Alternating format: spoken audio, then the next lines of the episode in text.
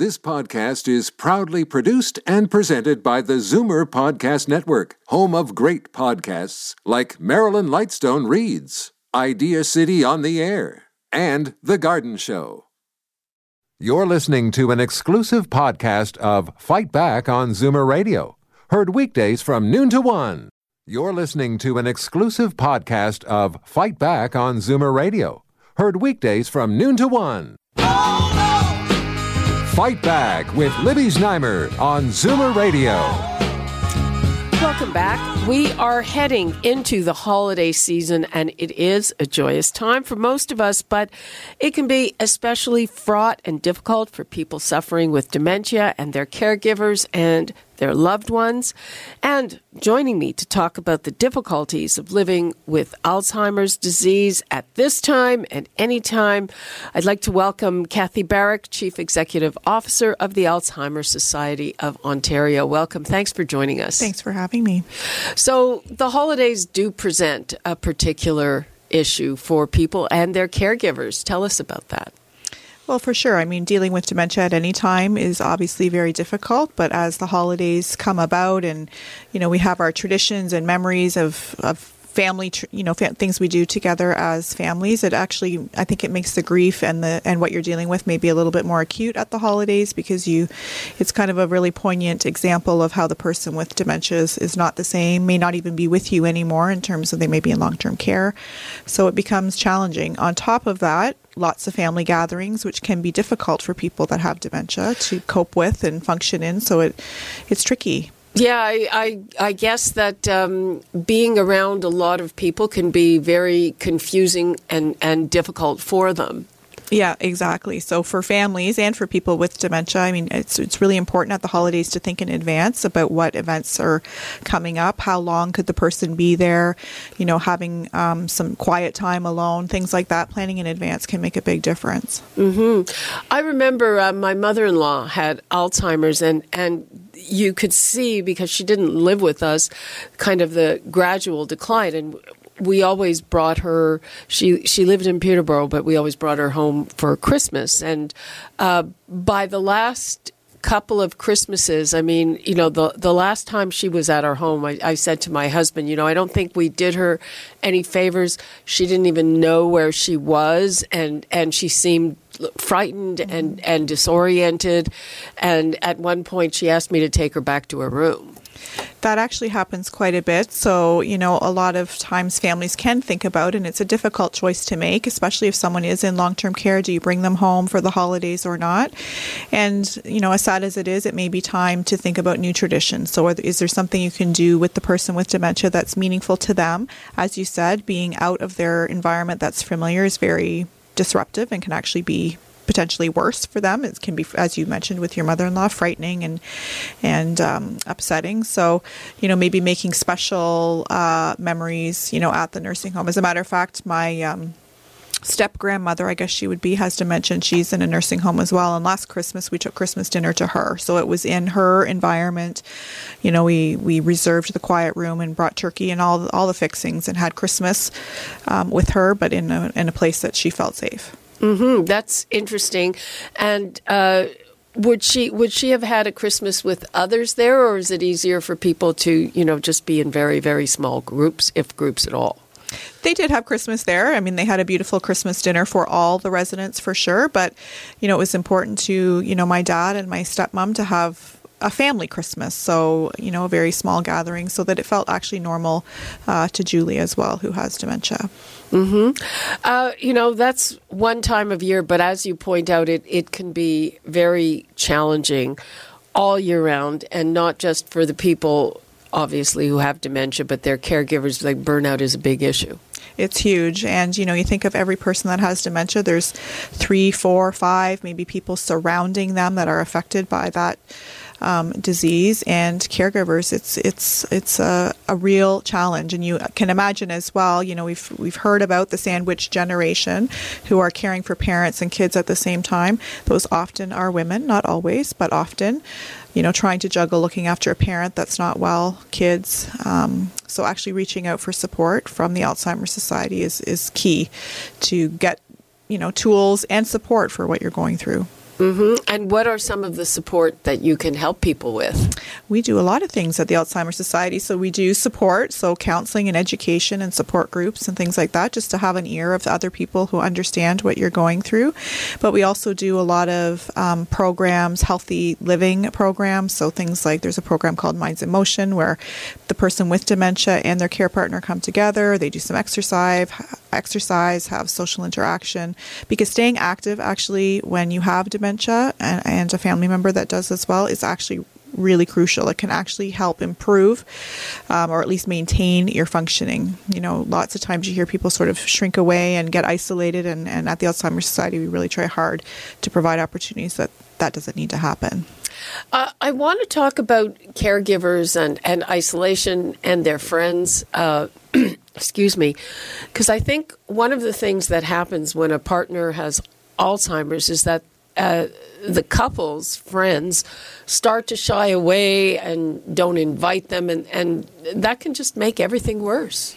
It's true, and you know we hear that actually all the time, um, and it's mostly because the other people just don't know what to do. They feel uncomfortable, and they you know may not want to say the wrong thing, as well as sometimes the person with dementia themselves and the caregiver uh, as well may shy away because they're afraid you know maybe the person with dementia might say something inappropriate, things like that.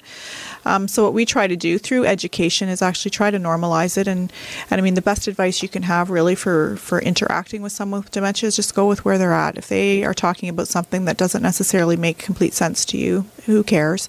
Just carry on and, and try to you know participate in the conversation as best you can. Okay, um, I want to give the numbers out again before we go to break. I'm sure that a lot of people have stories to share. We'd like to hear from you if you are a caregiver or perhaps even if you have the early stages. Um, how are you coping? How is your family coping? The numbers to call 416 360 0740, toll free 1 866 744 740. I'm here with Cathy Barrick, and she'll be happy to answer your questions and your comments about all of this, and we will be right back with more. You're listening to an exclusive podcast of Fight Back on Zoomer Radio, heard weekdays from noon to one. Fight Back with Libby Znaimer on Zoomer Radio.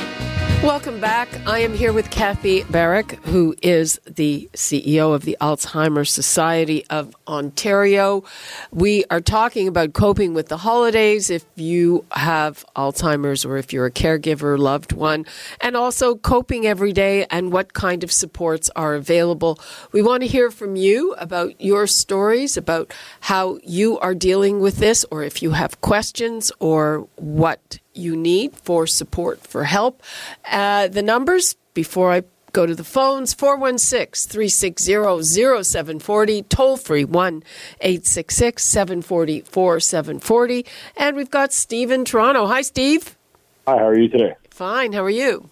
I'm fantastic. Um, I just called in to say that Cathy Barrick is a spectacular individual. Okay. And, and her and her staff do an incredible job year round, not just over the holidays, to make caregivers and their their loved ones feel comfortable and be comfortable. And I just I heard you on the radio, and I had to call in and say that Cathy Barrick is a spectacular lady. And uh, do, are you coping with Alzheimer's in some way? I did for the better part of 20 years with my mother and my mother-in-law. And uh, now I actually work a little bit with Cathy, and I, I do an event every year to try and help out with Alzheimer's. So I, I I'm at the stage now where I'm able to give back, mm-hmm. and it's because of people like Cathy that help me be in a position to do so. So uh, I just wanted to call in and say hi, Cathy, and she is spectacular. Okay, and you're sure he's not a relative? No, thank you, Steve. Uh, okay, okay. Cathy said, Thank you, Steve. Uh, I forgot to turn her um, mic back on. And, um, you know, sometimes it's just a matter of, of having the right person to talk to. But what about the issue of getting enough respite or time off for a caregiver? That is really, really important. And even what we've actually found is, I mean, the more time, the better for sure, but even small amounts of respite make a huge difference to caregivers. So, um, you know, even if you're a neighbor of someone who has uh, dementia, offering to go over and, you know, hang out with the person for an hour or two so the caregiver can get away and get their hair done or whatever the case may be makes a huge difference. I mean, obviously, the more the better. Um, you know, and, and we as a society, as a community, need to make sure that we have adequate and, and proper respite for people. Yes, I mean it, it's it's hard to imagine, but uh, a lot of people like they need someone there all the time. That's right. Yeah, as the disease progresses, leaving someone alone is not an option.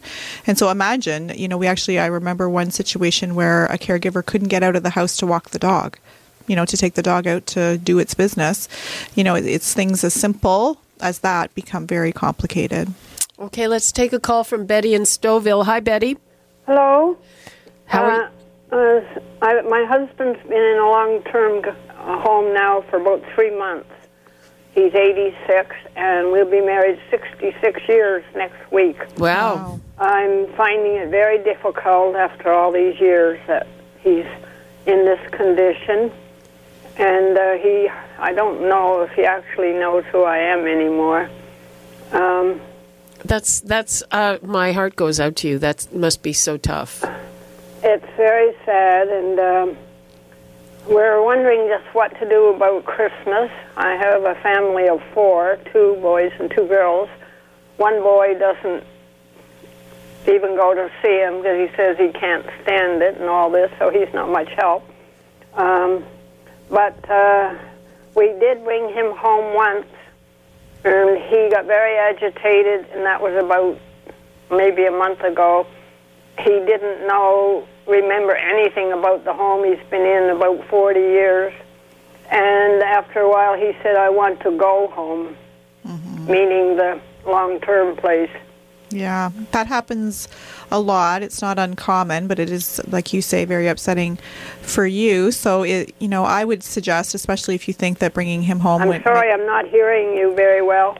I, I would say if you think you know bringing him home over the holidays might be more upsetting, maybe talk to the nursing home where he is and see if there's you know a little private room you could book and just have a little holiday celebration just there um, with you and your family. That might work out better. Yeah. You know, bring him in a you know bring him in some turkey and whatever your holiday traditions were, and uh, and just try to celebrate quietly there with him. It might be you know less disruptive for him and more enjoyable for you too. You don't have to to worry about him being you know upset. It's very difficult though, especially at this time of year. and I'm alone in the home um, because it's not very good weather to think about selling, and I don't have any help at the present time. So I'm just staying here right now. Uh, let me ask you this: Before he moved into the home, were you his main caregiver? Oh yes, I've been his main caregiver since he was diagnosed six years ago. So, so it. I mean, I, it must be a huge transition for being a basically a full time caregiver without a moment to yourself to suddenly being alone in presumably a pretty big house, um, and you know your job is is gone. Is am I right? Um, my daughters, they help when they can, but one's in Belleville, and the other one's a, a school principal, and she tries to come on some weekends, but they're very busy. So I do have friends in this little community. I'm in Lemonville, and uh, I go to some meetings, Alzheimer and so on, and I try to keep busy. I'm very active. I'm 84, but I'm very active at the church, and uh, I I just have to keep going so I don't think that much. Well, hang in there. And I know at the beginning you said you weren't sure if your husband recognized you anymore, but I always say he may not know exactly who you are, but he definitely will recognize a friendly face and a kind gesture. So just mm-hmm. just keep trying to focus on that, but it's very difficult. Well, my prayers go out to all of them because once you go through the doors to that place, there's a lot of them, and it's very sad. It is. It, it it is Betty, and thank you so much for sharing your story with us, and all the best to you for the holiday season. And to you too. Thank you very much. Thank you. Okay, well, uh, it's difficult all around. And, you know, I know some people who, as difficult as, it was when they were caregivers, when they stopped being caregivers, it was also difficult.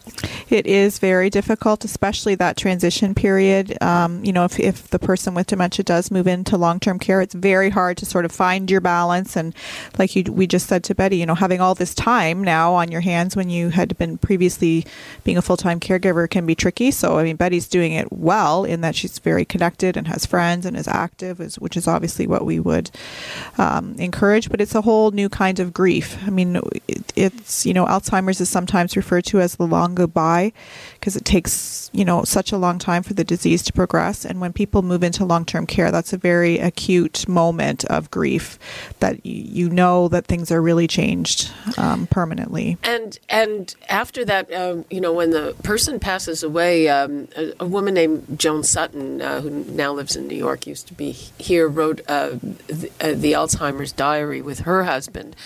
And she described terrible grief after he passed away and that a lot of people didn't understand it because they assumed that the emotion would be more relief after all that time. Yeah, we hear that a lot actually, and often caregivers are surprised by the amount of grief they experience after because they expect that you know they've been saying goodbye for a long time, and it's um, difficult being a caregiver, and you know the person is you know you know suffering you could say with with the disease but yeah they're surprised at how grief stricken they can become yeah, and it can take uh, quite a while. For sure.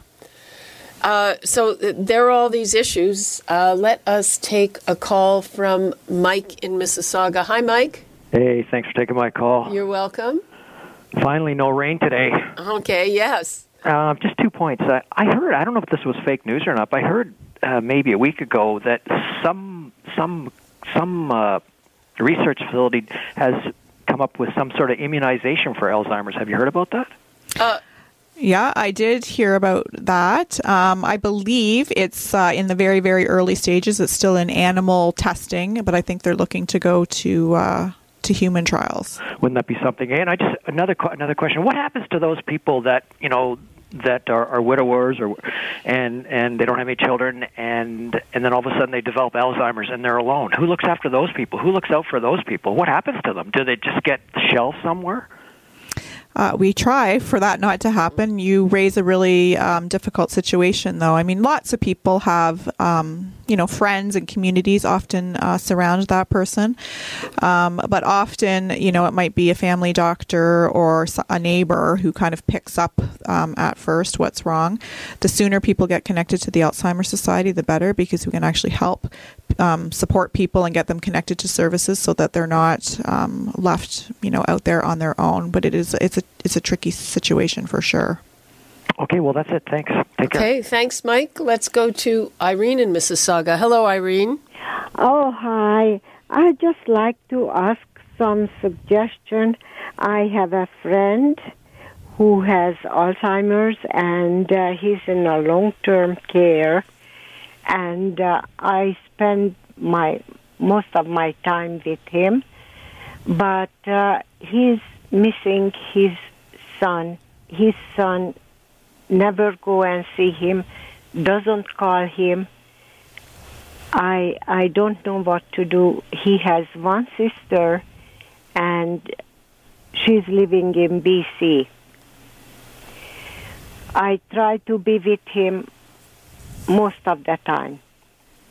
I was there last Christmas, celebrated Christmas with him, but um, it is it is difficult when it comes to his son.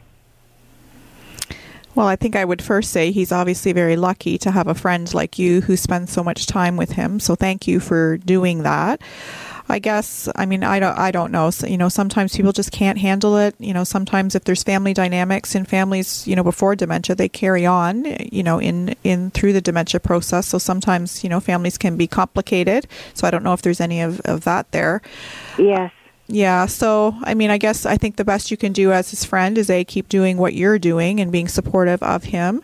You know, maybe sometimes when people are nervous about going to see people um, that have dementia, it's because they're uncomfortable. They don't know what to say or do. So sometimes actually having an activity that you can do together. So maybe, um, for example, at the nursing home, maybe they're having a holiday concert that the son could come to that wouldn't necessarily require too much of interaction if he's if he's uncomfortable, but he could at least be there.